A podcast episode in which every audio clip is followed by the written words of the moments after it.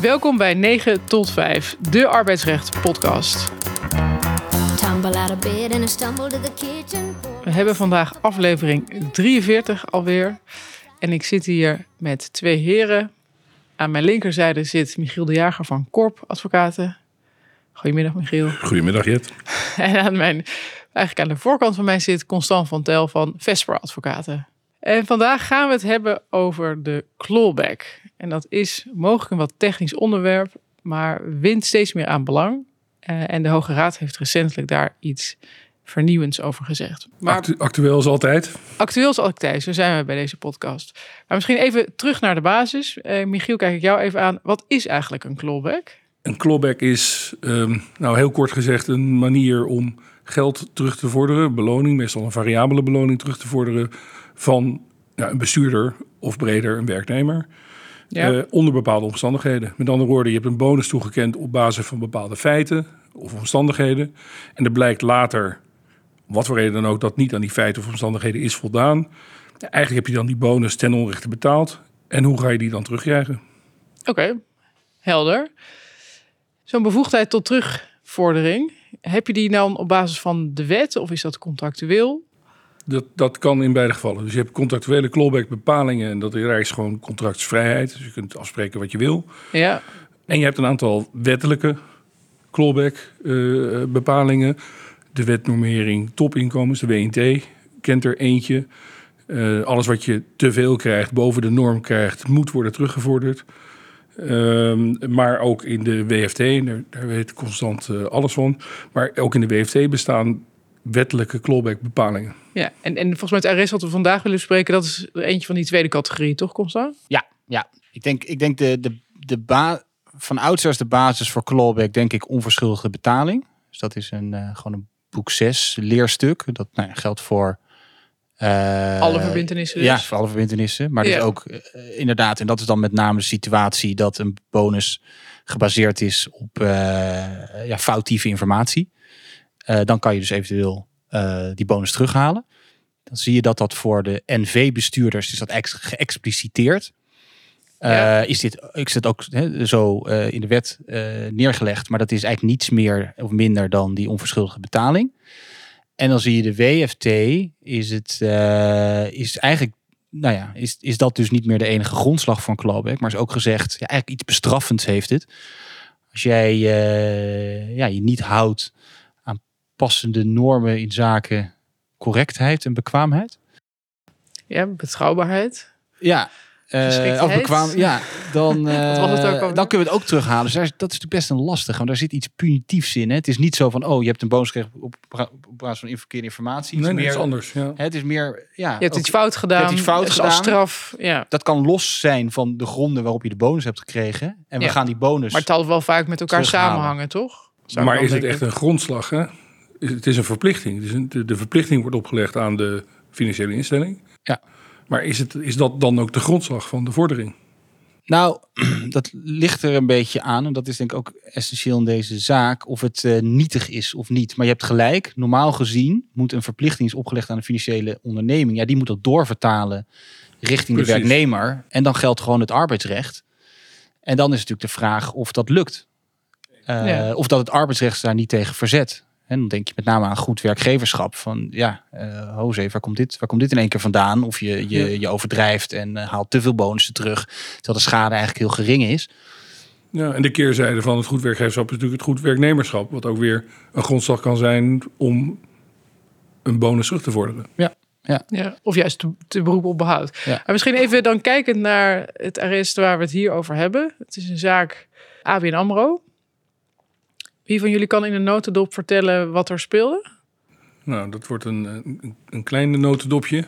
Ehm, Hazelnootje. hazelnootje. Hoogover eh, ging het om een fraude. Was het een, een fraudezaak? Ja, Waarbij een medewerker van eh, ABN AMRO nou ja, fraude had gepleegd. Dat kwam vast te staan. De bank had daardoor schade geleden. Er liep ook een straf, was aangifte gedaan. Er liep ook een strafrechtelijk onderzoek. Dat was nog niet afgerond op het moment van de civiele zittingen.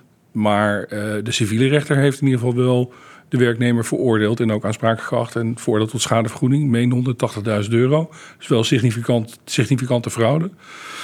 Maar waar ze nou precies mee fraudeerden met, met passen of passkeys of iets dergelijks. Maar het was iets... Nee, dat doet er ook denk ik niet zo heel veel toe. Het gaat ons vooral om het, het gevolg. Dus er stond Graag. civielrechtelijk vast dat deze persoon buiten zijn boekje was gegaan en daarvoor schadeplichtig was. En in het verlengde daarvan zei de bank, en nu wil ik ook de bonussen terug over die periode. Precies. En die bonussen waren moet, relatief... moet ik de bonussen terughalen? Ja, Ja, Ja, want die zei, die zei, kijk, dit is niet een vrijwillige clawback. Dit is een verplichte clawback. Dit is de Wij moeten ten, waar ja, je we het moeten over ten had. alle tijden moeten wij handelen. Nou ja, dan, dan doorloopt het een aantal instanties. En ja, wat, wat natuurlijk wel eh, lastig is, is dat ehm, in ieder geval de wet zegt niet... Geeft, zegt niks over de omvang van de clawback. Hè? Dus het is ja, beperkt tot vijf jaar terug. Dat is gewoon de wettelijke verjaringstermijn. Maar vijf jaar bonussen terughalen kan natuurlijk best een groot bedrag zijn. het was hier heel weinig, viel me op. Het was maar 9000 euro, meen ik. Ah, oké. het ging echt om het principe. Het Ja, er natuurlijk ook nog de principe. Nou, en de bonuscap, ver- dus waarschijnlijk... En, en de verplichtingen. en de verplichting. Dus de Ja. bank kon niet anders. Ja. Maar het, ging, het is duidelijk dat dit een principezaak voor ABN AMRO Ja. is. Wat Ja. ik goed begrijp. Maar misschien eerst even voordat de Hoge Raad tot een arrest kwam. Wat vonden de lagere rechters hiervan? Mocht er worden geklopt of moest er worden geklopt? Nou ja, die, die vond dit best wel ingrijpend. En die zei, ja jongens, je moet eigenlijk wel... Oké, Die is wel eh, rechtbank als hof, hè? Even ja, ja, het staat wel vast. eh, ja, en ook de, de AG was eigenlijk op, eh, die, die, die, die, op dit punt... eh, was hij het eens met het Hof. Dus de Hoge Raad ging eigenlijk eh, contrair tegen die ja, drie instanties. Eh, dus in die zin wel een bijzondere uitspraak. Ja, kenbaarheid. eh, van ja, oké, maar oké, er, is, er is iets misgegaan. Maar hoeveel bonus kun je dan terugvorderen? Op, op welke, op welke Ja, wat was de grondslag? Dat was het ja, op welke probleem. omstandigheden Ja. kun je die bonus... eh, dus, dus die hadden eigenlijk verwacht dat er iets van beleid zou zijn... over de, de aard van de overtreding en de ernst. Hè, bijvoorbeeld als je, ja, als je eh, enorm veel schade aan de bank berokkent... Ja, dan zou je zeggen, dan kun je meer terugvorderen. En helemaal natuurlijk als eh, ook die bonus... eh, bonus is toegekend en als daar een koppeling is met, met, met nou bijvoorbeeld de fraudezaak. Maar als je een pen jat, ja, dat gaat ook al niet goed. Maar ja, is dat, een, is, dat, ernstig, is, ja. ja. is dat een reden om dan vijf jaar terug te vorderen? Dus je ziet dat eh, zowel de rechtbank, maar in ieder geval het Hof, ja, toch een soort kader uiteenzet. Ja, we verwachten eigenlijk wel een soort beleid langs deze lijnen. En daar ging het, en daar ging het om in. eh, Ja, bij en de er, was wel, er was wel iets van een beleid aangevoerd, eh, meen ik me te herinneren. Waarbij er werd gezegd namelijk door de bank van ja, we hebben de bevoegdheid om ofwel de gehele ofwel de gedeeltelijke bonus terug te vorderen. En, en met name het Hof struikelde over die vraag van ja, maar in welke omstandigheden of in welke gevallen ga je nou de gehele bonus terugvorderen? Wanneer nou de halve? Is er beleid? En daar kwam niet heel veel antwoord op. Nee, nee, dus die keken toch met een arbeidsrechtelijke bril naar. En eh, de Hoge Raad zegt dan, ja, eh, alles goed en wel, maar in de wet, in de WFT staat te alle tijden. En ja, als je dus een als, als Ja. stelt dat je allerlei beleid moet vaststellen, dan, dan beperk je dat. En dat, ja, dus die... Dus die- ook het feit dat je geen beleid hebt, kun je nog steeds Ja, terugvorderen. ja, ja. En dan, eh, dus eigenlijk best een kort arrest. En dan is natuurlijk een beetje de vraag, ja, geef je hiermee carte blanche aan een bank van Dan een werkgever.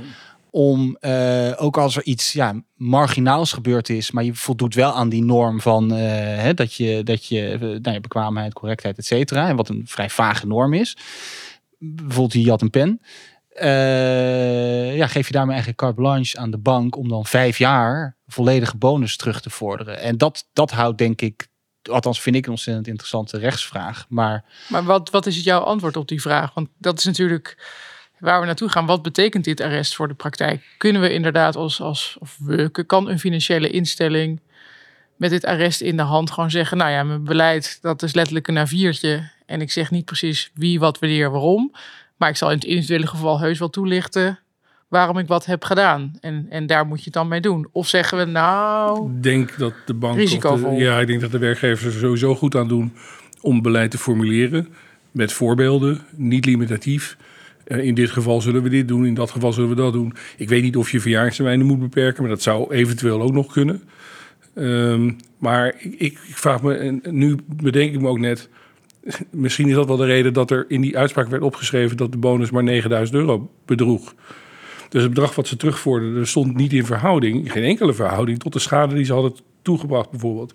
Als de Ja. schade 180.000 euro is toegewezen, de bonus was 9000 euro, kun je je afvragen of dat, of dat iets met elkaar te maken heeft gehad. Ja, maar de- kijk, de de Hoge Raad benadert natuurlijk echt meer als principiële vraag. En Nou, raad er lijkt gewoon beleid weinig, heb je niet nodig. Ja. precies, weinig weging te zijn van deze concrete omstandigheden van het geval. Ja, de Hoge Raad wil volgens mij gewoon dat Hof, eh, de rechtbank met het Hof te ver is gegaan door te zeggen, je, je, Je moet dat je moet beleid hebben. hebben. En Ja. dat, dat volgt ook, ook niet zo, hè, als we het dan gewoon puur arbeidsrechtelijk bekijken, dat volgt ook niet zozeer uit arbeidsrechtelijke jurisprudentie van de Hoge Raad, dat je, hè, bijvoorbeeld bij de E-grond, dat je per se beleid nodig hebt. Die kenbaarheid kan ook uit andere omstandigheden volgen. Of kan ook, hè, bijvoorbeeld... eh, Nou, ja, je bankiers eten bijvoorbeeld. Hè. Je zult niet stelen. Nou ja, Nee, ook- oké, maar dan nog steeds blijft de vraag open. En Constant, die zat daar net ook al erg op van... wat is dan nog steeds de omvang? En ik snap jouw punt ook, hè, 9000 versus 180.000. De- Gevoelsmatig zitten ze dan aan de onderkant wat ze eigenlijk terugvragen... maar ze konden niet meer terugvragen. Nee. Of moesten niet meer terugvragen. Maar inderdaad, dan, dan zou je dan er wel goed aan doen... om in zo'n beleid op te schrijven... eh, in omstandigheid X denk ik aan de helft... en omstandigheid Y denk ik aan het geheel. Of kan je dat niet doen en zeggen we... dat wordt altijd een beetje een sausje van omstandigheden van het geval... Ja, maar je moet wel goed motiveren. Dus ik denk dat dat de les is. Ja, je beleid naar het individu? Naar het individu. Ja, dus nog maar dat steeds... in je beleid, dus blijf je hoog over dan. Relatief. nou, misschien wel. Misschien kun je wel volstaan met... We, we zullen van geval tot geval beoordelen... waarbij we omstandigheden zoals... en dan noem je die, die, eh, nou, die syllabus aan omstandigheden noem je op... En dan in de individuele motivering naar de werknemer toe. In dit geval was het ontslag op staande voet. Dus die brief die is sowieso al heel erg belangrijk. Daar moet je al heel erg goed in motiveren. Ja, als je dan een clawback gaat toepassen, moet je dat denk ik ook uitschrijven en motiveren daar. ja, maar dat, dat kan ook in een brief Ja. na de ontslag of Ja, staande zo- voetbrief, toch? Separaat. Dat zou ook Maar daarna dat moet daar wel op voortborduren. Zo ik lees, beleid is, geen, Ja. beleid is geen verplichting. Maar ja, ik kan me voorstellen dat je dat toch vrijwillig wil doen. Omdat het nou eenmaal alle kanten op waaiert. Hè. Het is zo, het is zo breed. En inderdaad, als je uitgebreid beleid hebt en je past het toe, ja, dan kun je gewoon verwijzen naar het beleid. Maar als je dat niet hebt, dan dicteert denk ik het goed werkgeverschap dat je dat uitgebreid motiveert. En zorgvuldigheid, dat je uitgebreid motiveert hoe je komt tot, tot die ene bonus uit 2017 die je terughaalt. Maar hebben banken niet, misschien een hele open deur hoor, maar hebben banken niet altijd een soort beleid dat je niet zult stelen? Ja, je moet brandschoon zijn als bankmedewerker. Dat staat geloof ik al op al 1 hun euro, eh, diefstal codes volgens mij. Ja, nee, dus ik denk, de, denk dat eh, misschien is ook niet zo heel veel discussie. Ja, je hebt altijd wel grijs gebied over de gevallen waarin je het moet toepassen. Maar Ja. die omvang die lastig is. Omdat, omdat het zo ingrijpend kan zijn als Ja. je vijf jaar bonus terughaalt. Maar we komen tot de conclusie dat je dat dus ook echt niet, behalve misschien wat voorbeelden, niet echt kunt concretiseren. Omdat je van tevoren niet Nee, weet wat de weet omvang wat van de schade is, de Nee. omvang van de fraude, de omvang van het Wat er gebeurd is überhaupt. dysfunctioneren of wat dan ook. Ik kan me een zaak herinneren eh, eh, waarin de medewerker zelf geen fraude had gepleegd, maar zijn ondergeschikte eh, had fraude gepleegd. En die had hem gefeteerd op allerlei hele nou ja, luxe tripjes naar de, de Formule 1 in Abu Dhabi, jachten, dure hotels. En dat werd uiteindelijk die werknemer ook wel kwalijk genomen. God, daar had je misschien toch wel beter naar moeten kijken. Of heb je niet wat makkelijk die, die bonussen toegekend aan die frauderende werknemer? Maar daar had de medewerker dus zelf geen fraude gepleegd. Maar Nee, er was wel iets van onzuiverheid. Ja, precies. Ja. Dus, maar je kunt je voorstellen dat dat in een beleid ook tot uitdrukking, of in de, in de hoogte van de clawback misschien tot uitdrukking wordt gebracht. ja. Maar goed, kijk, deze zaak gaat nu terug naar het Hof. Ten Bos, ja, maar die heeft niet veel ruimte natuurlijk. Niet veel speelruimte om iets Nee, anders te doen dan de Hoge Raad. Nee. Maar je kan je. Ik, ik zou wel het interessant vinden om te zien wat het Hof dan gaat, Ja. gaat opschrijven om te komen tot die eindconclusie die de Hoge Raad in zekere zin heeft gedicteerd. Maar daar Ja. zit wel weer iets van kleuring ook weer in. Ja, dat is ook wel interessant. En kijk, dit was inderdaad wel, hè, want ik zei net, ja, is vaak wel duidelijk eh, welke grondslag je dan terugvordert. Nou, dat is misschien bij die correct gedrag, kun je inderdaad fraude, eh, nou dat soort zaken. Maar je hebt ook dan die bekwaamheid. Ja, het zou toch best, fouten, het zou toch, ja. het zou best gek zijn als je, als je iemand ontslaat omdat hij eh, niet ja, dysfunctioneren, onvoldoende bekwaam is. En je zou dan nog eens alle bonussen terugvorderen. Dus dat, daar is het natuurlijk niet helemaal voor ges- nee, dat voelt ook niet helemaal. Nee, maar Dus ook op dat vlak kan ligt ook wel weer aan wat de aard van dysfunctioneren is natuurlijk. ja, op dat vlak kan ik me ook voorstellen dat je toch iets meer inkleuring. eh, geeft. Nee, maar stel je hebt een bepaald product verkocht of een bepaald. En er blijkt later dat het eigenlijk toch niet helemaal klopte. En je hebt wel heel veel omzet daarmee gegenereerd. Ik, ik denk even zo heel actueel aan de woekerpolissen. Je denk, je hebt in die, in die tijd heb je een woekerpolis bedacht. Daar werd heel veel geld mee verdiend. Dus je was de gevierde eh, jongen of meisje zeg maar, binnen die onderneming. Ja, maar dat heb je toch nooit in je eentje gedaan? Dat is- maar, dat is het eh, probleem. maar, maar stel je voor, dus je hebt daar aan meegewerkt en je hebt dat dus bedacht. En later blijkt van, oh wacht even, dit is een woekerpolis. En oh, wacht even, publieke Ja, opinie. Maar dat is wel een stuk moeilijker dan zo'n fraude. Want dat is allemaal nou ja, het dat- dat systeem van, de, van de verzekeraar heeft dat natuurlijk Ja. bedacht. Nou ja, dat, ik, vind, ik, snap, ik snap je vergelijking wel. nou ja, dat, is, dat is een interessante exercitie. Ga je op een gegeven moment eh, toch die soort ministeriële verantwoordelijkheid krijgen bovenin. Van ja, onder jouw watch zijn deze producten, hebben ze producten ontwikkeld. Ja, wij vinden jou ja, niet geschikt voor deze functie. Geschiktheid, bekwaamheid, dat ligt Ja. elkaars verlengde. Maar die toerekening naar het individu is lastig dan hoor. Ja, dat is een hele lastige. Dat zie je ook daar, worstelt ook de, de, de tuchtrechtbank worstelt daar ook mee. Van ja, wanneer kan je nou iets toerekenen, helemaal zo'n banksetting. Ja, dan, dan is het een collectief En product. daar hebben we ook een podcast over gemaakt. Over, die was goed. eh, misschien nog even voordat we gaan afronden. Een klein zijstapje naar dan, want we hebben het nu vooral over die wettelijke clawback. Naar de contractuele clawback. Vinden we, zou de lijn die de Hoge Raad nu aanlegt, hè, van je hoeft eigenlijk, ja, je moet wel beleid hebben, maar er hoeft eigenlijk betrekkelijk weinig in te staan. Ehm, hoe zien we dat met een puur contractuele clawback? Nee, nee hier, hier was heel duidelijk in de wet, hoewel dus die WFT in principe niet doorwerkt richting de individuen, naar richting personen, stond heel duidelijk te alle tijden. En dat was het haakje dat de Hoge Raad heeft gebruikt om te zeggen, ja, dan kan je dat eigenlijk niet verder eh, beperken door beleid. Hè? Dat, dat is een beetje de, Nee, de, dat, de dat snap ik. premisse Maar, dat maar ik beleid... probeer even terug toe te gaan naar, Naar de de situatie dat je in de arbeidsovereenkomst in Ja, theorie zou opschrijven. dat Te super- alle tijden mag ik het van jou terughalen, deze bonus. Oh, zo, ja, leuk. Ja, dat lijkt Het mij het is- niet. je Dat zou een niet. ja, precies. dat lijkt mij niet. Nee, maar dat, dat zal altijd een weging zijn. En, en we hebben natuurlijk allemaal van dat soort clausules wel opgeschreven. Waarbij we eh, bonussen of... eh, nou, misschien moet je wel denken aan... Als je in overnameovereenkomsten bijvoorbeeld een earn-out regeling maakt met good leaver, bad leavers, eigenlijk is dat ook een vorm van clawback, hè? Je ja, dat ligt natuurlijk heel erg aan de vorm van de participatie. Of Nee, mensen sure, überhaupt maar- al iets hebben Maar gekregen. er is volledig natuurlijk, maar- contractvrijheid, dus je kunt opschrijven wat je wil. Maar de bedoeling is altijd dat je dan in ieder geval zo duidelijk mogelijk opschrijft in welke gevallen je wel mag terug, terugvorderen. Ik weet niet of je daar een beleid voor moet hebben, maar dat schrijf je in ieder geval in die desbetreffende overeenkomst. Ja, dat is, dat is nou, misschien niet... Het woord beleid is dan niet goed, maar in ieder geval... Een uitgewerkte contractuele afspraak. Of dat nou in geïncorporeerd beleid vast ligt of in de individuele Anders- arbeidsovereenkomst. An- Anders, Anders neigt, haal je hem gewoon niet. anders neigt het bijna een beetje naar eenzijdige wijziging. Als je op basis Ja. van zo'n vage norm nog even van alles gaat terughalen. Dus Ja. nee, dus daarom. Dus dat, dat, dat, En dus dan daarom zeker met terugwerkende kracht. Hoe, Ja, wat de rechtbank en Hof deed was op zich niet gek. Ik denk dat ze gewoon een arbeidsrechtelijke norm erop toepast. En het Hoge Raad zegt, ja maar jongens, dit zit toch anders. Financiële sector is gewoon anders. Dus WFT is dominant ten is, opzichte van het ja, is anders hier. dan andere sectoren. En dat gaat Ja. toch wel uiteenlopen. Maar had eh, in een andere casus waarbij misschien die fraude niet 100% vaststond en de bonusomvang anders of hoger was geweest, hadden we dan eenzelfde arrest gehad? Hadden we hetzelfde principe gekregen? Ja, dat vind ik een hele lastige vraag om te beantwoorden. Ik denk dat je uiteindelijk ook gewoon met de normale... Als je, als je nou even de clawback wegdenkt, hoe zou je dit dan hebben aangepakt? Als er geen clawback bepalingen zouden staan in de wet, dan zouden we hier toch ook wat van vinden, arbeidsrechtelijk? Nou, kijk, ik, ik vind dit arrest leest alsof eh, eigenlijk die feiten er iets minder toe doen. Kijk, dat of wat de maat van detail van het beleid is, daar wordt natuurlijk waarde aan gehecht. Maar verder, het principe, het is een WFT-instelling. Dus je hebt die bevoegdheid. Ja, nou, ik denk wel dat dat uitmaakt. Ik denk even Ja. voor de WFT, en voordat we al die Dus, dus evident verplichting geval ja. was, was, was Ja, het principe Kijk, niet heel anders ik geweest. denk dat integriteit bij, bij, een, eh, in- integriteit bij, een, bij een bank of bij een financiële instelling belangrijker is. Of integriteit is natuurlijk altijd belangrijk, maar Ja. 1 euro stelen bij een bank is gewoon einde oefening. Zero tolerance. Ja. Punt.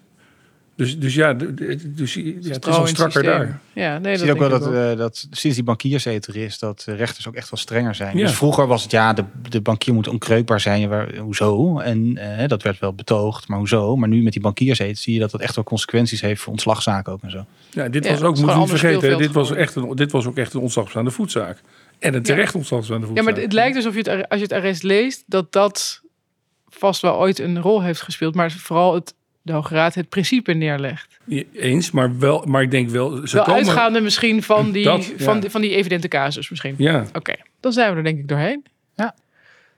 Dankjewel voor jullie komst en nuttige bijdrage. graag gedaan. Dit was podcast nummer Dankjewel. 43. Voor meer podcasts en eventuele bronnen ga vooral naar onze website www.9tot5podcast.nl. Got on the streets, the traffic starts jumping with folks like me on the job from nine to five.